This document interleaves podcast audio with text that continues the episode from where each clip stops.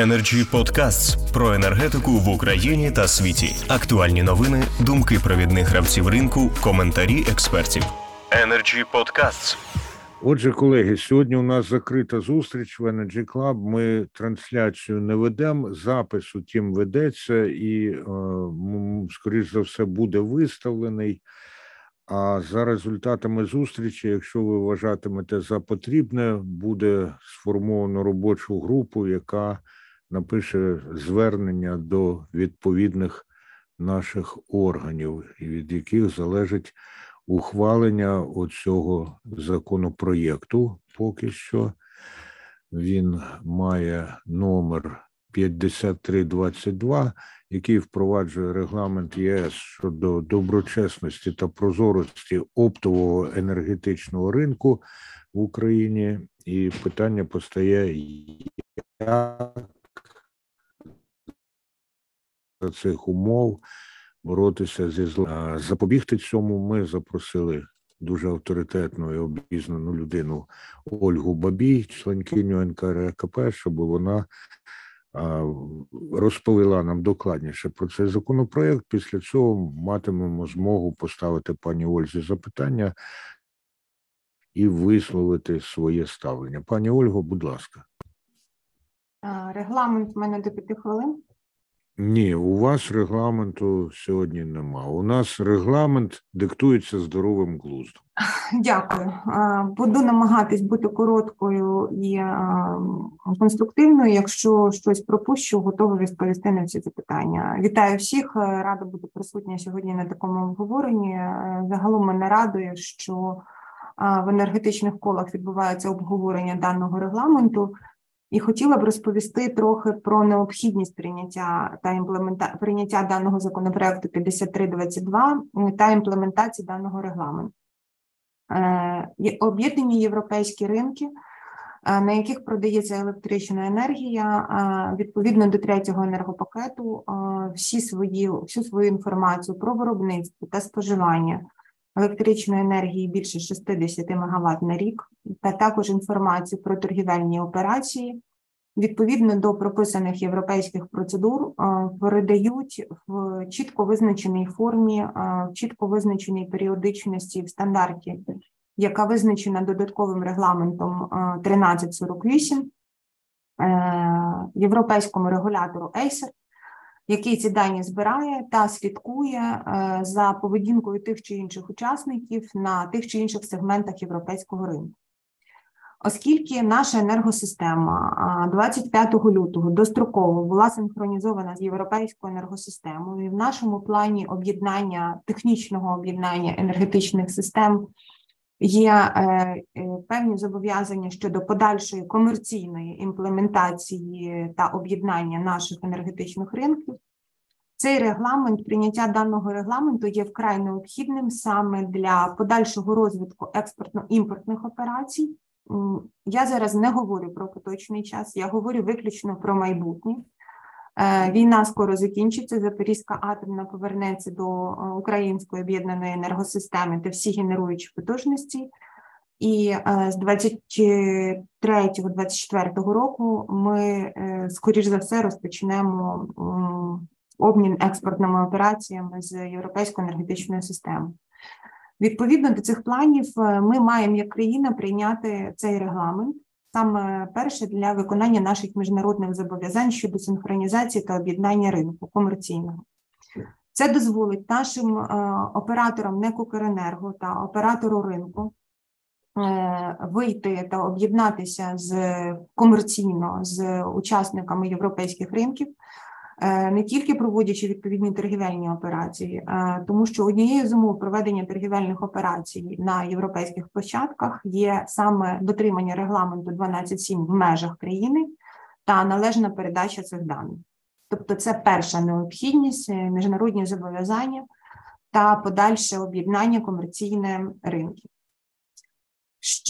Для чого регламент REMIT існує взагалі в країнах Європейського Союзу? Тому що це регламент, який насамперед спочатку, це процедура, яка насамперед дає можливість регуляторам без перешкод збирати будь-які дані про фізичні та торгівельні операції на ринку та виявляти маніпуляції, які призводять до змін цін на ринку. Наведу ряд прикладів. Наприклад, є компанії, умовно, які займаються виробництвом або трейдингом, або постачанням, і розуміючи ринок, розуміючи потреби ринку, моделюючи його, подача певних заявок на продаж або на купівлю може здійснюватись в такий спосіб, яка буде в подальшому призводити до суттєвого викривлення роздрібної ціни на оптовому енергетичному ринку. А це насправді збитки та, скажімо так, негативні економічні наслідки для кінцевого споживача. Тому цей регламент, насамперед, ця процедура насамперед спрямована на те, щоб в рамках нашого національного енергетичного ринку усунути на всіх сегментах ринку такі можливості для маніпулювань та встановити відповідальність суб'єктів за такі маніпулювання. Перше, що відбувається зараз під час імплементації регламенту, це ключове, це збір даних та моніторинг. Збір даних з усіх учасників ринку, які будуть учасниками оптових енергетичних ринків електричної енергії і газу, будуть збиратися з учасників ринку в стандартах Європейського Союзу, в стандартах, які застосовуються ACER, європейським регулятором, оскільки це спрямовано саме для наших учасників енергетичних ринків, і саме для того, щоб вони могли в подальшому під час комерційного розкриття і наших об'єднань комерційних операцій з європейським ринком автоматично бути до нього дотичні. Тому ми пішли їм на таку зустріч і розробили відповідну дорожню карту імплементації даного регламенту саме так, щоб, скажімо простими словами, 2 або 3 рази по колу не бігати. Це перше. Тобто збір даних, збір і передача даних. Процедура буде виглядати так. Всі учасники оптових енергетичних ринків проходять реєстрацію та через відповідні площадки, так звані РРМ, в тій формі, яка визначена регулятором, в тих стандартах, які визначені регулятором, передають ці дані. Що відбувається далі?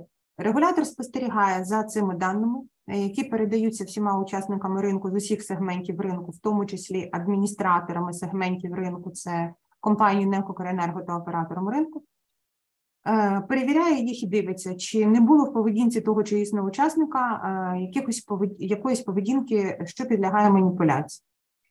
Наведу ряд прикладів маніпуляцій, які існують на європейських ринках. На європейських ринках маніпуляцією вважається продаж більше 50% електричної енергії, виробленої та купленої особами, які є афілійованими.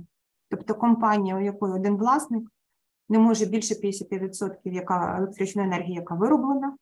І якщо в цього власника є компанія, яка здійснює постачання або трейдинг на ринку, вона не може продавати більше 50% цієї електричної енергії.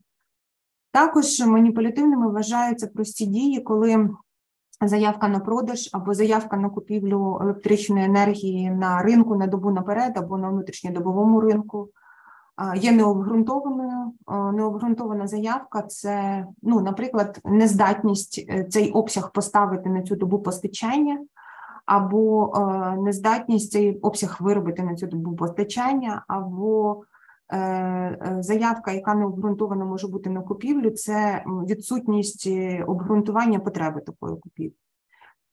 Це такі дуже прості примітивні кейси, які вважаються на європейських ринках маніпулюванням, хоча наш ринок є трохи специфічний, в нього своя структура генерації, своя структура споживання, і не виключено, що на наших енергетичних ринках можуть бути якісь інші типи маніпулювання, типи поведінки, які можуть бути вважатись маніпулюванням, але це буде встановлено під час певних процедур. Після того, коли всі дані зібралися, промоніторилися, проаналізувалися і, можливо, в діях якихось учасників були ознаки маніпулювання, які впливали на формування кінцевої ціни, регулятор оголошує розслідування відповідно до чіткої процедури, яка буде прописана також в стандартах та правилах. У нас вже є зараз процедура розслідування, але це буде нова процедура розслідування в стандартах і правилах ACER. і проводить цю процедуру розслідування, за результатом процедури розслідування застосовує санкції. Дійсно, зараз іде дуже велика кількість дебатів щодо розміру санкцій, які можуть застосовуватись до учасників ринку, які допустили дані зловживання. Але це питання більше політично. Ми, звичайно, як регулятор наполягаємо на тому, щоб санкція була велика, тому що велика санкція – це превентивна міра, яка стримує учасників ринку порушувати. Тобто в нас немає наміру ці санкції застосовувати. Ми сподіваємося на те, що цей розмір санкції буде запобіжником для порушень.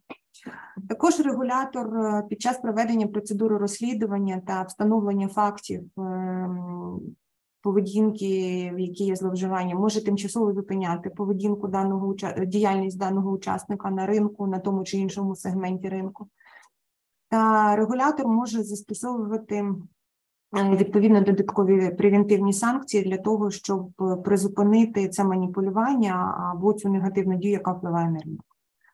Це так простою людською мовою про REMIT. Що стосується періоду імплементації, якщо закон 5322 буде прийнятий в другому читанні до кінця цього року і підписаний президентом, то відповідно до закону на імплементацію нормативних правових актів, які будуть прийняті комісією, відведено 6 місяців.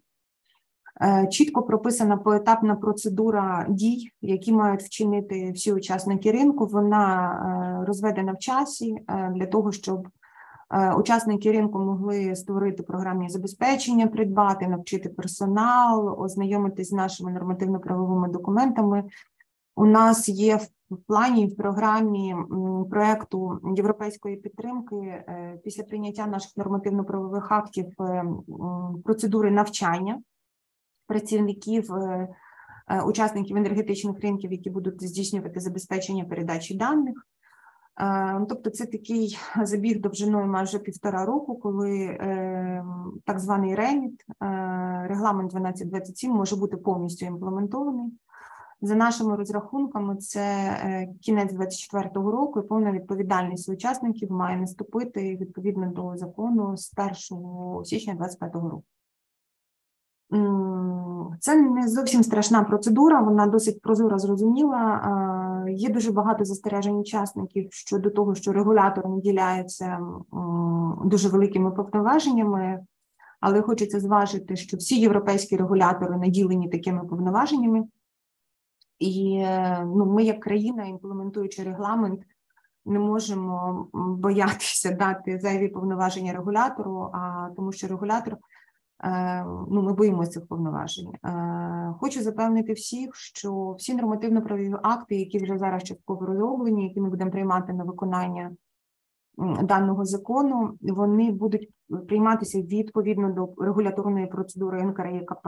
Вони будуть проходити обговорення, вони будуть проходити схвалення, вони будуть проходити погодження з антимонопольним комітетом. Тобто ці всі документи публічного характеру, на формування яких учасники ринку будуть мати вплив. Тобто це не якась закрита історія, це буде абсолютно публічний процес, і всі думки учасників ринку щодо тієї чи іншої специфіки під час цієї імплементації будуть почуті. Із того, що я ще чула під час обговорень, є дуже багато застережень стосовно того, які санкції застосовувати і як фіксувати збитки.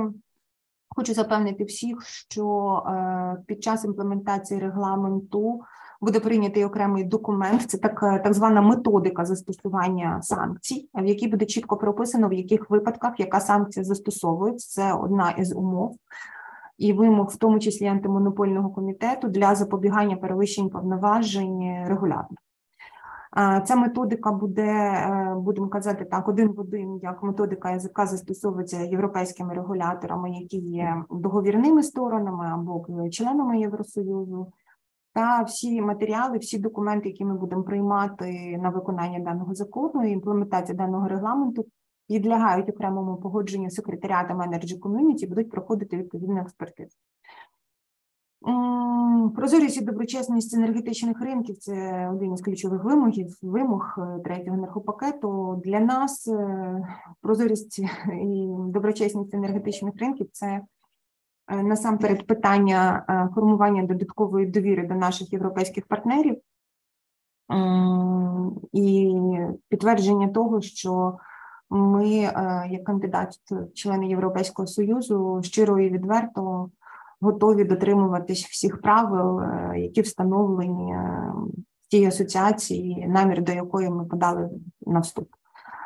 Тому в мене наче все, якщо я щось не розповіла або щось було незрозуміло, готова додатково розказати.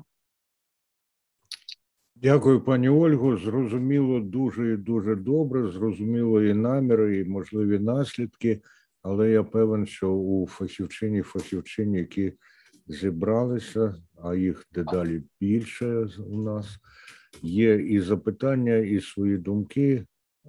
Колеги, я прошу тих, хто увійшли під назвою iPhone і User, додати бодай імена.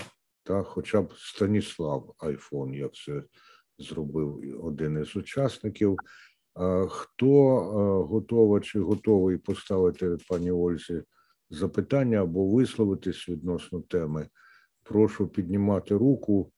У Zoom є така функція.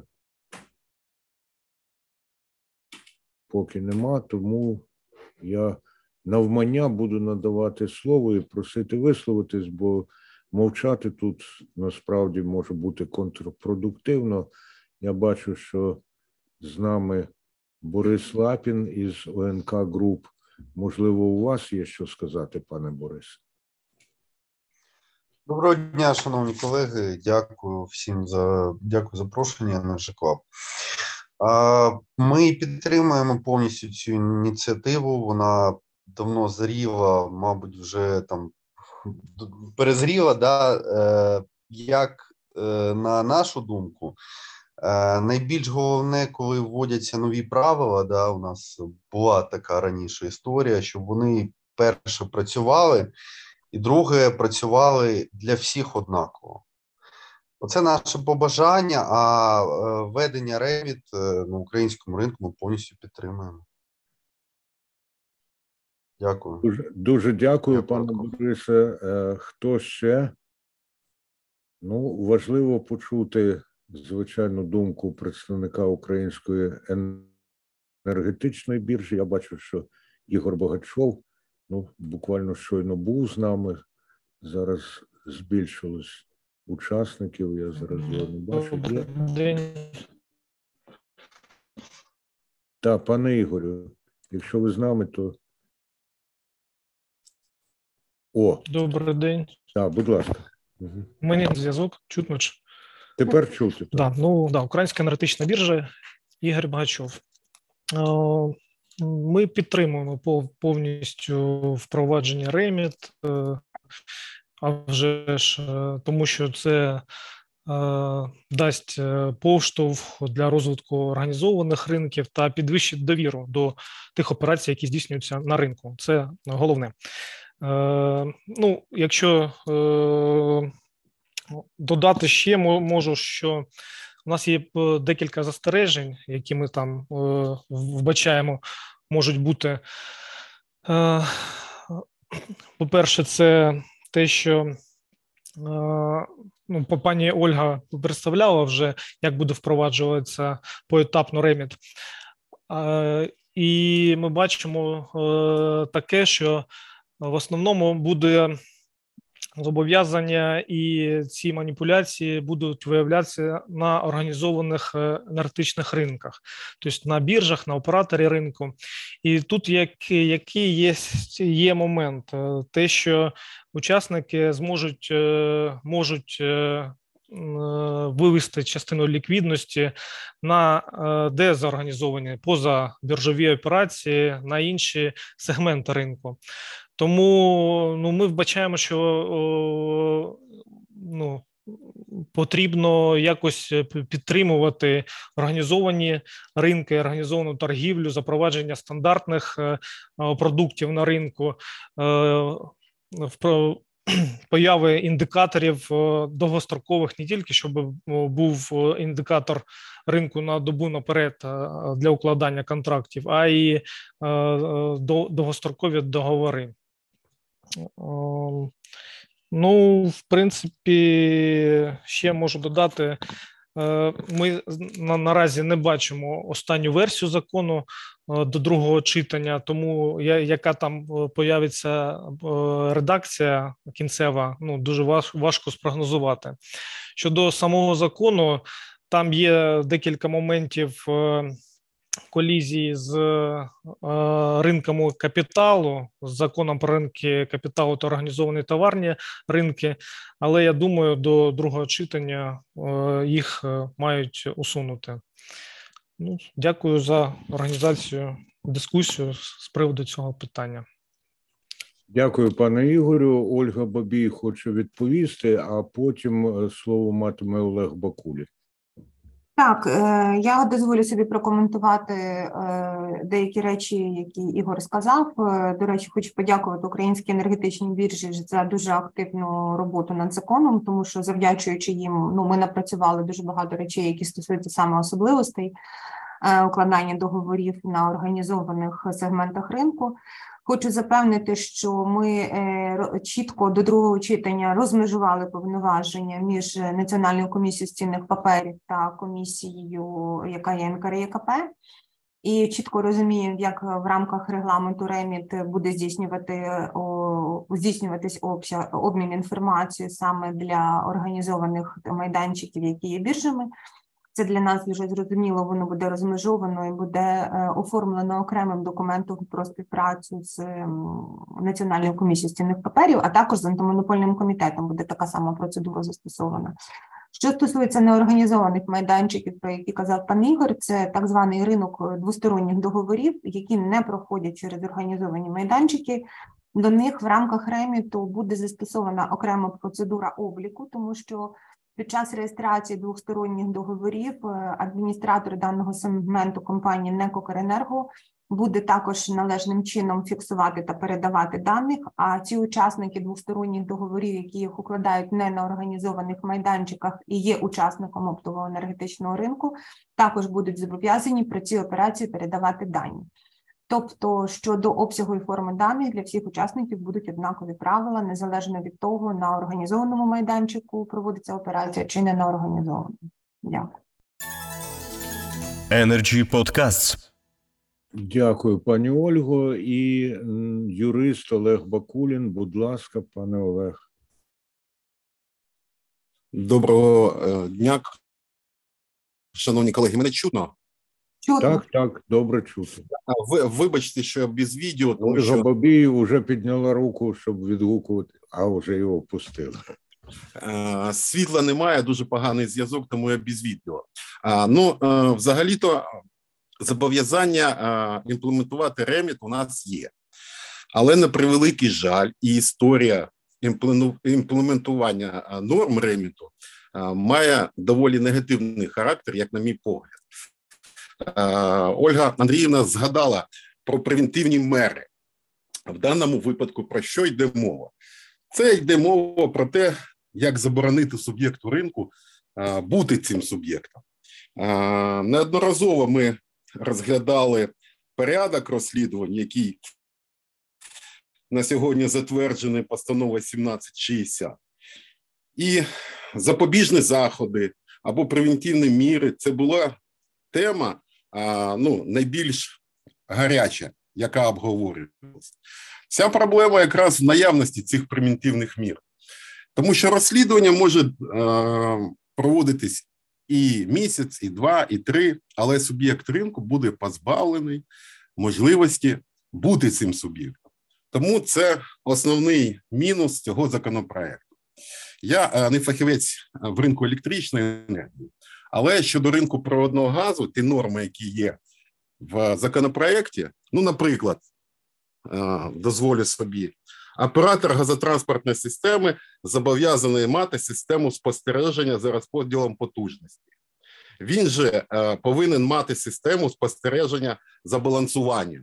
Ну, мені важко зрозуміти зміст цієї норми, якщо у нас розподіл потужності і балансування здійснює сам безпосередньо оператор газотранспортної системи. Тому, на превеликий жаль, великих переваг і великих досягнень для ринку природного газу в прийнятті цього законопроекту я особисто не бачу. І знову ж я повернуся до превентивних мір, які можуть бути вжиті до суб'єктів ринку. Мені здається, це основна мета прийняття цього законопроекту. Учасники ринку, ну принаймні ринку природного газу, звітність подають, всю інформацію на вимогу НКРА КП надають. Антимонопольний комітет має достатньо важелів в рамках розслідувань власних, які на теперішній час у них є порядок розгляду заяв та скарг в межах захисту економічної конкуренції. Він може витребовувати будь-які документи, штрафувати ненадання, і тому додаткові повноваження, ну, як на мій погляд, ну, для цих органів і для антимонопольного комітету, і для НКРА КП дуже зайві. НКРА КП достатньо має можливостей, які передбачені в законі. Позапланові перевірки, планові перевірки. Будь ласка, можна виходити і перевіряти кожного дня. Ну, це якщо дуже коротко, у мене все. Дякую, пане Олеже. Можна руку опустити. От чи Ольга Бабій не хоче відповісти на те, що сказав Олег Бакулін? Я з задоволенням прокоментую те, що сказав Олег Бакулін, і, можливо, ще раз повторюсь. Я хочу запевнити всіх учасників ринку, що превентивні міри і санкції, вони не будуть нести подвійний характер. Це перше. Друге, ще раз наголошую на те, що регулятором буде прийнятий порядок застосування санкцій і процедура, яка буде чітко прописана і не буде дозволяти регулятору перевищувати свої повноваження, оскільки ми є державний орган і маємо вчиняти свої дії відповідно до нормативно-правових актів, які нам дозволені законом. Тобто це питання буде врегульовано і тут ніякої самодіяльності абсолютно не буде. Що стосується, наприклад, процедури обмеження учасника на тому чи іншому сегменті ринку та питання системи спостереження. Всі європейські оператори системи передачі, так звані ТІСО, це в нашому випадку НЕК Укренерго та оператор ГТС, є адміністраторами певних сегментів ринку. І вони зобов'язані вести мати систему спостереження за балансуванням та систему спостереження за встановленою потужністю. Зараз чинні IT-рішення, якими вони користуються, і ті датахаби, на базі яких вони вже починають працювати, це все передбачають. Тому це не якісь нові речі, які вони створять, а це додаткові надбудови IT-рішення, які на базі того, що вони вже мають, будуть здійснювати моніторинг та передавати дані регулятору. Я хотіла по ринку газу навести один маленький дуже цікавий кейс. Наприклад, ми зараз закінчили проведення позапланових перевірок за 2021 рік, а зараз 2022 рік, кінець року. І під час тих перевірок ми встановили, що за певні періоди 2021 року деякі оператори ГРМ, неналежно збалансуючи своє портфоліо, відбирали у оператора ГТС газ для балансування, порушуючи правила, але ніхто з ними тоді нічого не міг зробити. Це порушення тривало 2-3 місяці, поки не відбулись тоді позапланові перевірки. В даному випадку, якби в нас був REMIT, і якби в рамках моніторингу спостереження оператор ГТС надав оператору таку інформацію, то таке порушення було припинено негайно відповідно до процедури. Тобто це один із маленьких кейсів, які я могла би розповісти. Відсутність можливості обмежувати таку поведінку, яку я зараз тільки сказала, призвела до того, що за результатами перевірки діяльності оператора ГТС у 2021 році сума таких небалансів, яка нанесена йому за відбір, склала майже 16 мільярдів гривень. Тому, коли ми говоримо про те, чи треба REMIT і чи треба превентивні міри зупиняти поведінку тих чи інших учасників, ми бачимо, що треба, тому що цифри говорять самі за себе. Якщо аргументів достатньо, то, я думаю, мені більше не треба жахливих прикладів наводити. Так, дуже дякую. І Олег Бакулін відгукується на це, і людина, яка називається Олексій, але зображення маленьке, я не можу вгадати, хто. Будемо задовольняти нашу цікавість. Пане Олексію, представтесь і слово вам. А потім Олег Бакулін. Доброго дня, Олексій Захарчук, компанія ДТЕК. Хотів пару слів сказати про REMIT, про наше відношення як компанії до цього документу. Ми підтримуємо його впровадження. Вже 2 роки ми намагаємося і даємо свої пропозиції щодо того, як треба його впроваджувати. Ми виступаємо за те, щоб, в принципі, було б дуже доречно, якби взагалі просто переклали REMIT як таковий і його просто імплементували і зверху написали закон. І це було б достатньо для того, щоб і регулятор мав уповноваження, і учасники ринку мали зобов'язання і права.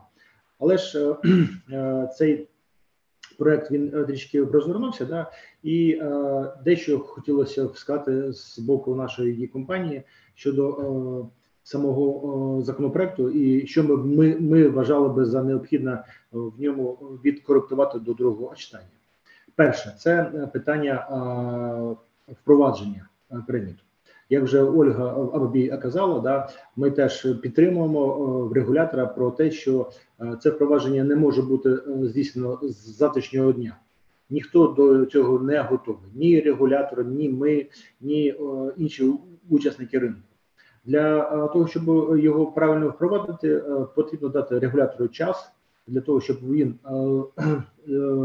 здійснив заходи з прийняття піднормативних актів, на підставі яких ми вже будемо розробляти власні системи і будемо розробляти власні, будемо купувати там необхідне правильне забезпечення, будемо шукати людей на ринку, хто може цей REMIT в нас впровадити і вчасно його, і по ньому вчасно здійснювати всі заходи і дії. Друге питання, навіть якщо регулятор впровадить ці піднормативні акти, в будь-якому разі будуть якісь помилки на першому етапі його впровадження. Хтось там десь щось забув, хтось десь зробив помилку і все інше.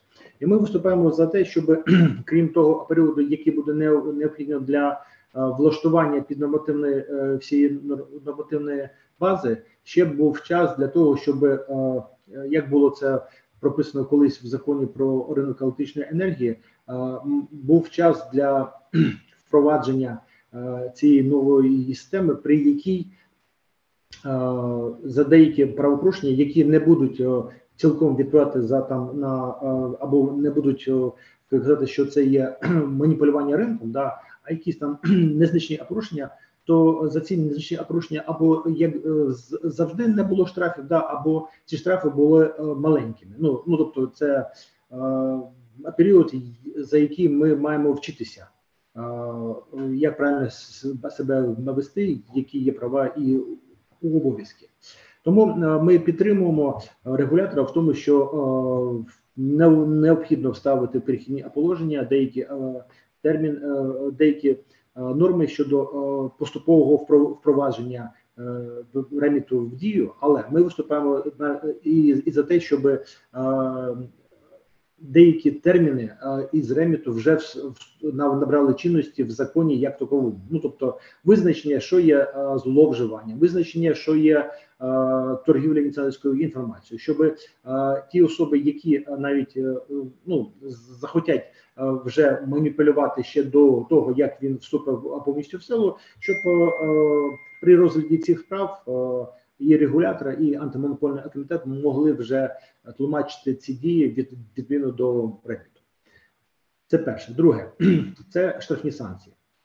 В законопроекті в першому читанні прийняті штрафні санкції, які зовсім не відповідають чинному стану речей в Україні, не відповідають меті REMIT. Мета REMIT є, в першу чергу, це є питання, пов'язане з запобіганням можливому зловживанню. Штрафні санкції, ті, які зараз прописані у вигляді 60 мільярдів, чи там скільки там 6, там 10 мільярдів гривень, да, вони при прийнятті рішення регулятором можуть, в принципі, вбити учасника ринку і призвести до його абантурства. Я маю надію на те, що регулятор, коли буде робити піднормативний акт, пропише, які будуть тягчаючі і полегшуючі обставини будуть ним сприйматися, яким чином регулятор буде визначати ту суму, яка має бути як штрафна санкція.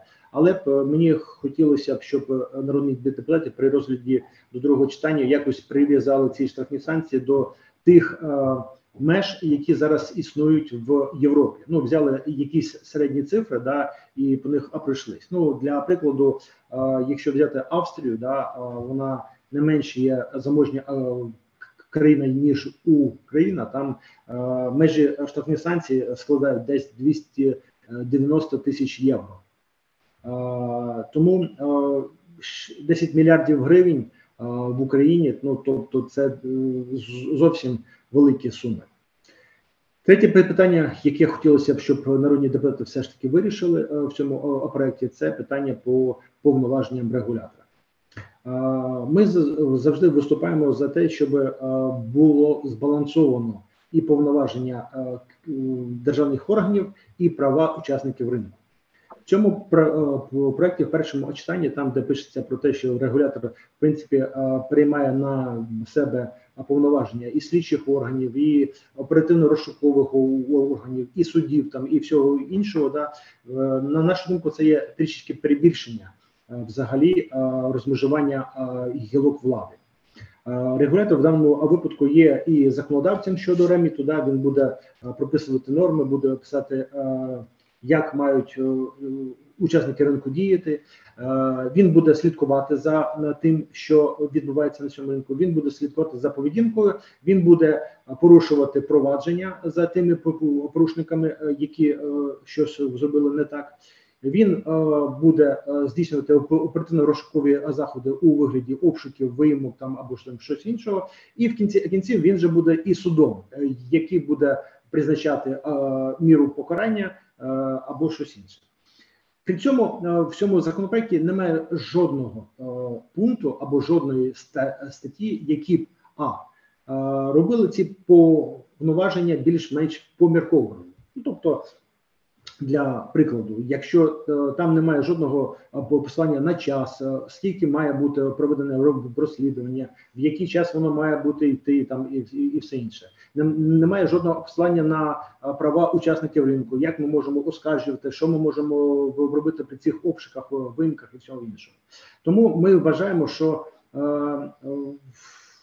це є зайве в цьому законопроекті, і це є передчасним в цьому законопроекті. Ми всі маємо, і учасники, і регулятор, ми маємо спершу навчитися діяти в рамках тих правил, які нам Європа приписує як нормальні правила поведінки на енергетичних ринках.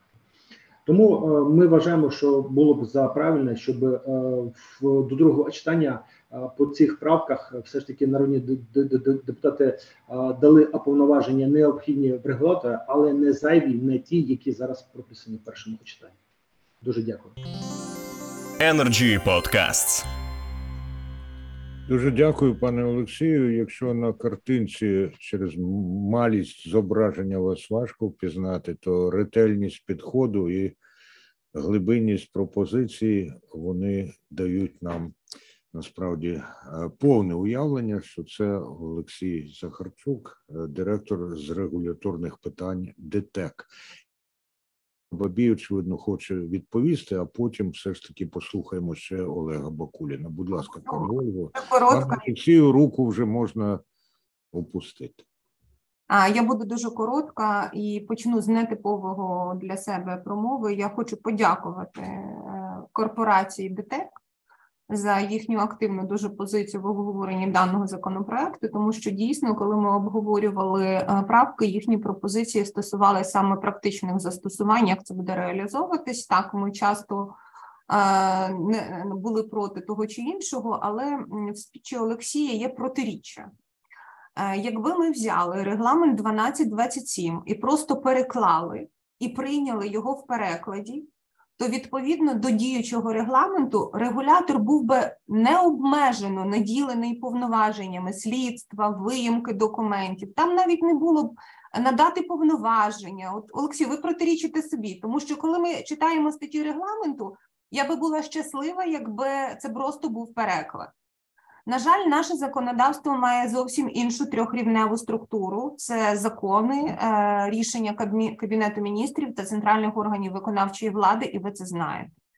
Тому хочу вас запевнити ще раз, можливо, для цього запису, для учасників ринку, що коли ви хвилюєтеся за терміни проведення, за процедуру, я вам раджу перечитати наш порядок 1760, який діє розслідувань, який був погоджений з антимонопольним комітетом. Там чітко є сроки, терміни, повноваження, пом'якчуючі, обтяжуючі обставини. Це все буде прописано нормативно-правовими актами регулятора. Це перше. Друге. Закон передбачає та наділяє регулятора повноваженнями це зробити.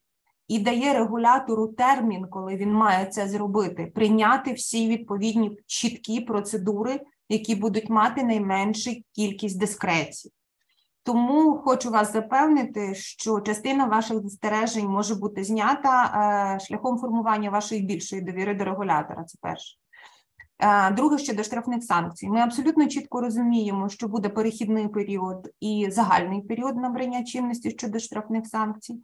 Ми чітко розуміємо, що наш порядок застосування санкцій саме це має передбачати, і ми готові до цього діалогу і готові це питання врегулювати на етапі прийняття документів про дискреційні застосування санкцій. Дякую. Дуже дякую, пані Ольго. Я абсолютно впевнений, що коли Ольга Бабій каже, що готові до діалогу, то це відповідає дійсності. І плоди діалогу ми побачимо. Пані Ольго, нагадую, що руку можна не весь час тримати. Олег Бакулін, будь ласка. Дякую. Я дуже дякую попередньому промовцю, тому що звернув дійсно Олексій на дуже важливе питання. Стаття 92 Конституції передбачає, що склад правопорушення має бути встановлений виключно законом. Тому в законопроекті має бути зазначено безпосередньо склад, які дії вчинені і яка відповідальність за ці дії. Цей склад не може бути встановлений підзаконними нормативними актами, в тому числі НКРА КП. Це по-перше. По-друге, на теперішній час існує офіційна позиція НКРА КП, що свої регуляторні акти вона не погоджує з антимонопольним комітетом. Може, ця позиція змінилася, але це останні відомості, які є в моєму розпорядженні. Це по-друге. По-третє, я дуже коротко про операторів ГРМ та небаланс.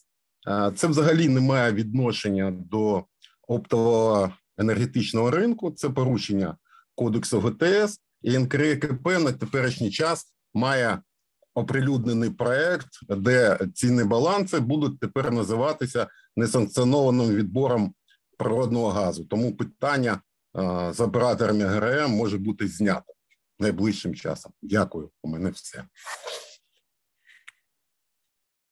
Дякую, пане Олег. Я таки міг би і не радити Ользі Бабій опускати руку, бо треба відповідати. Будь ласка. Так, я дякую Олегові за даний коментар і хотіла би сказати наступне. В законі визначено, що таке правопорушення на оптових енергетичних ринках, а це саме маніпуляція, типи маніпуляцій також визначаються, та торгівля інсайдерською інформацією.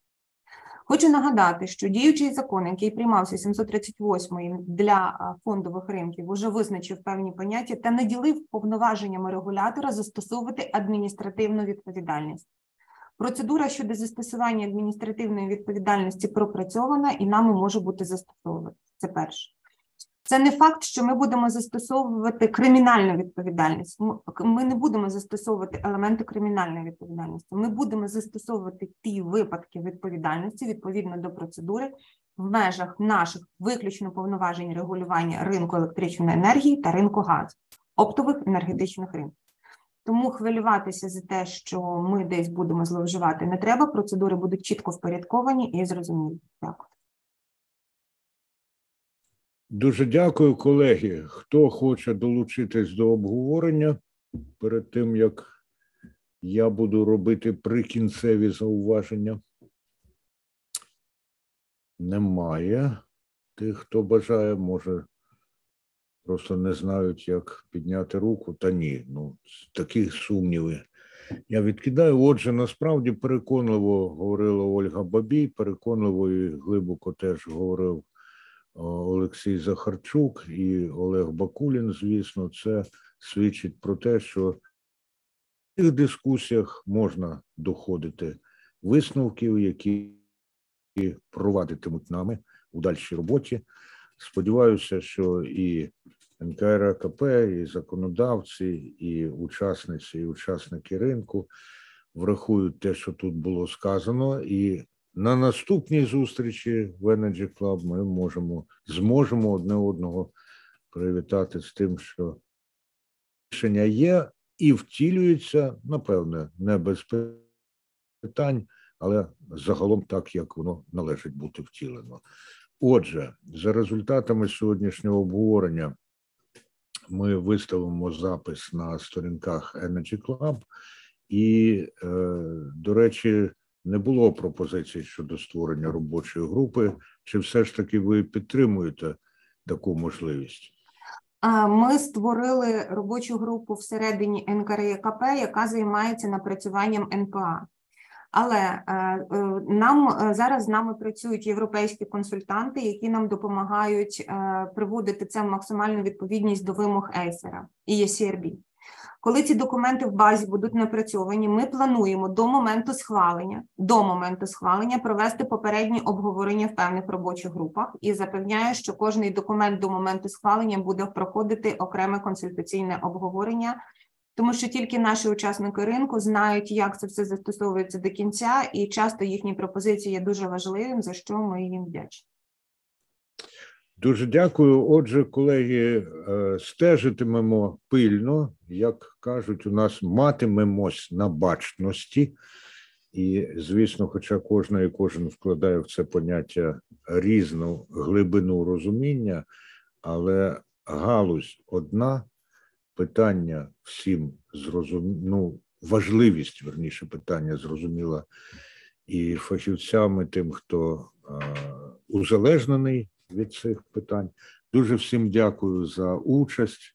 Нехай решта дня і наступні дні будуть настільки мирними, наскільки це можливо з умов. І знову дякую від імені рядових споживачів усім вам, хто безпосередньо тримає нашу енергетику настільки, наскільки це можливо. Слава Україні! На все добре! Героям слава! Дякую. До побачення. Energy Podcasts про енергетику в Україні та світі. Актуальні новини, думки провідних гравців ринку, коментарі експертів. Energy Podcasts.